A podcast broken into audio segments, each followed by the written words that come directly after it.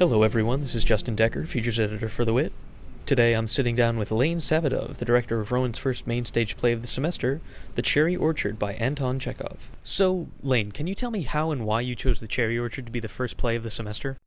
Well, we go through a very lengthy process, about six months long, of choosing what the season's going to be, and it's a really complicated balancing act of trying to find work that we think is going to be really uh, moving and important to both the community in, of Glassboro and the region, the students, and that's going to be really uh, valuable for our students to take on. And it also has to be productions that our directors are really inspired by.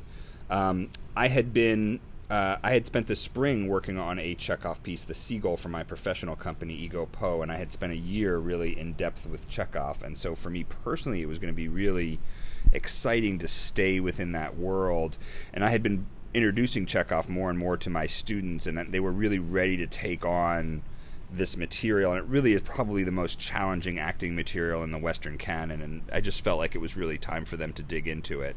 Um, so, uh, so we decided to take it on. The process began, the rehearsal process began about seven weeks ago.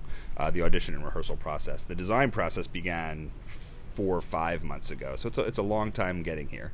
Okay, and so the themes of this play are actually kind of relevant to today. Just the the ideas of you know longing for the past and um, modernity versus you know the old ways of doing things is kind of art reflecting in reality at this point.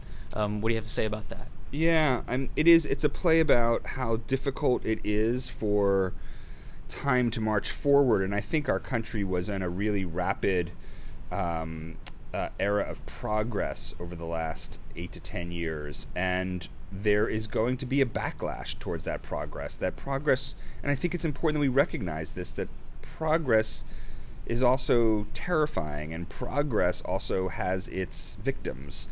And it's important for us to hear and understand and have empathy for uh, for those who aren't involved in progress, so that we can bring everybody along, um, sort of in the same wave um, as we move forward. And this is one of the final pieces written by Chekhov.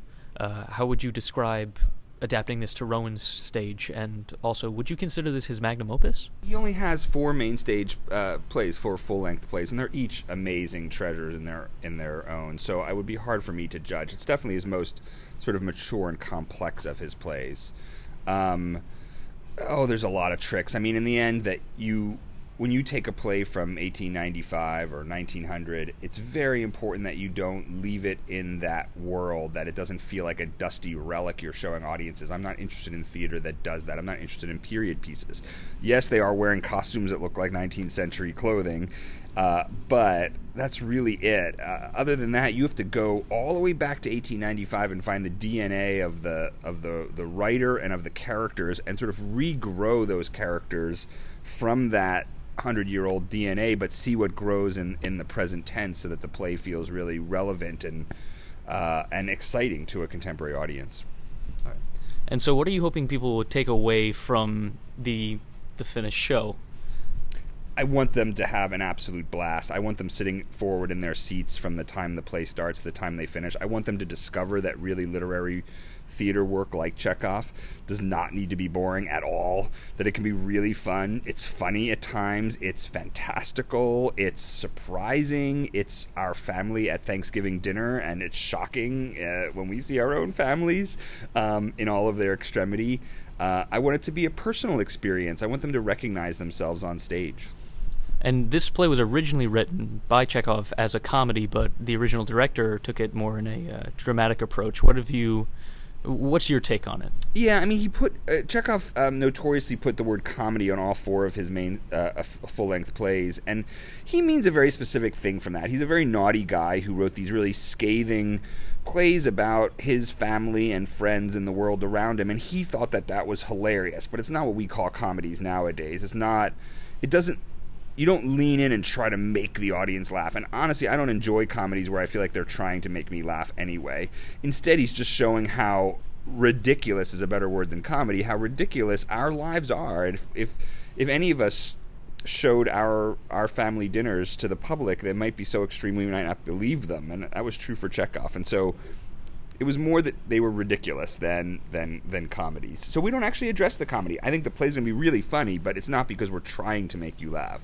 Okay, well, I hope everyone who sees it enjoys it. The Cherry Orchard is playing on October 19th, 20th, and 21st at 8 p.m., and October 22nd at 2 p.m. in the Tohill Theater in Bunce Hall. I've been Justin Decker for Profcast.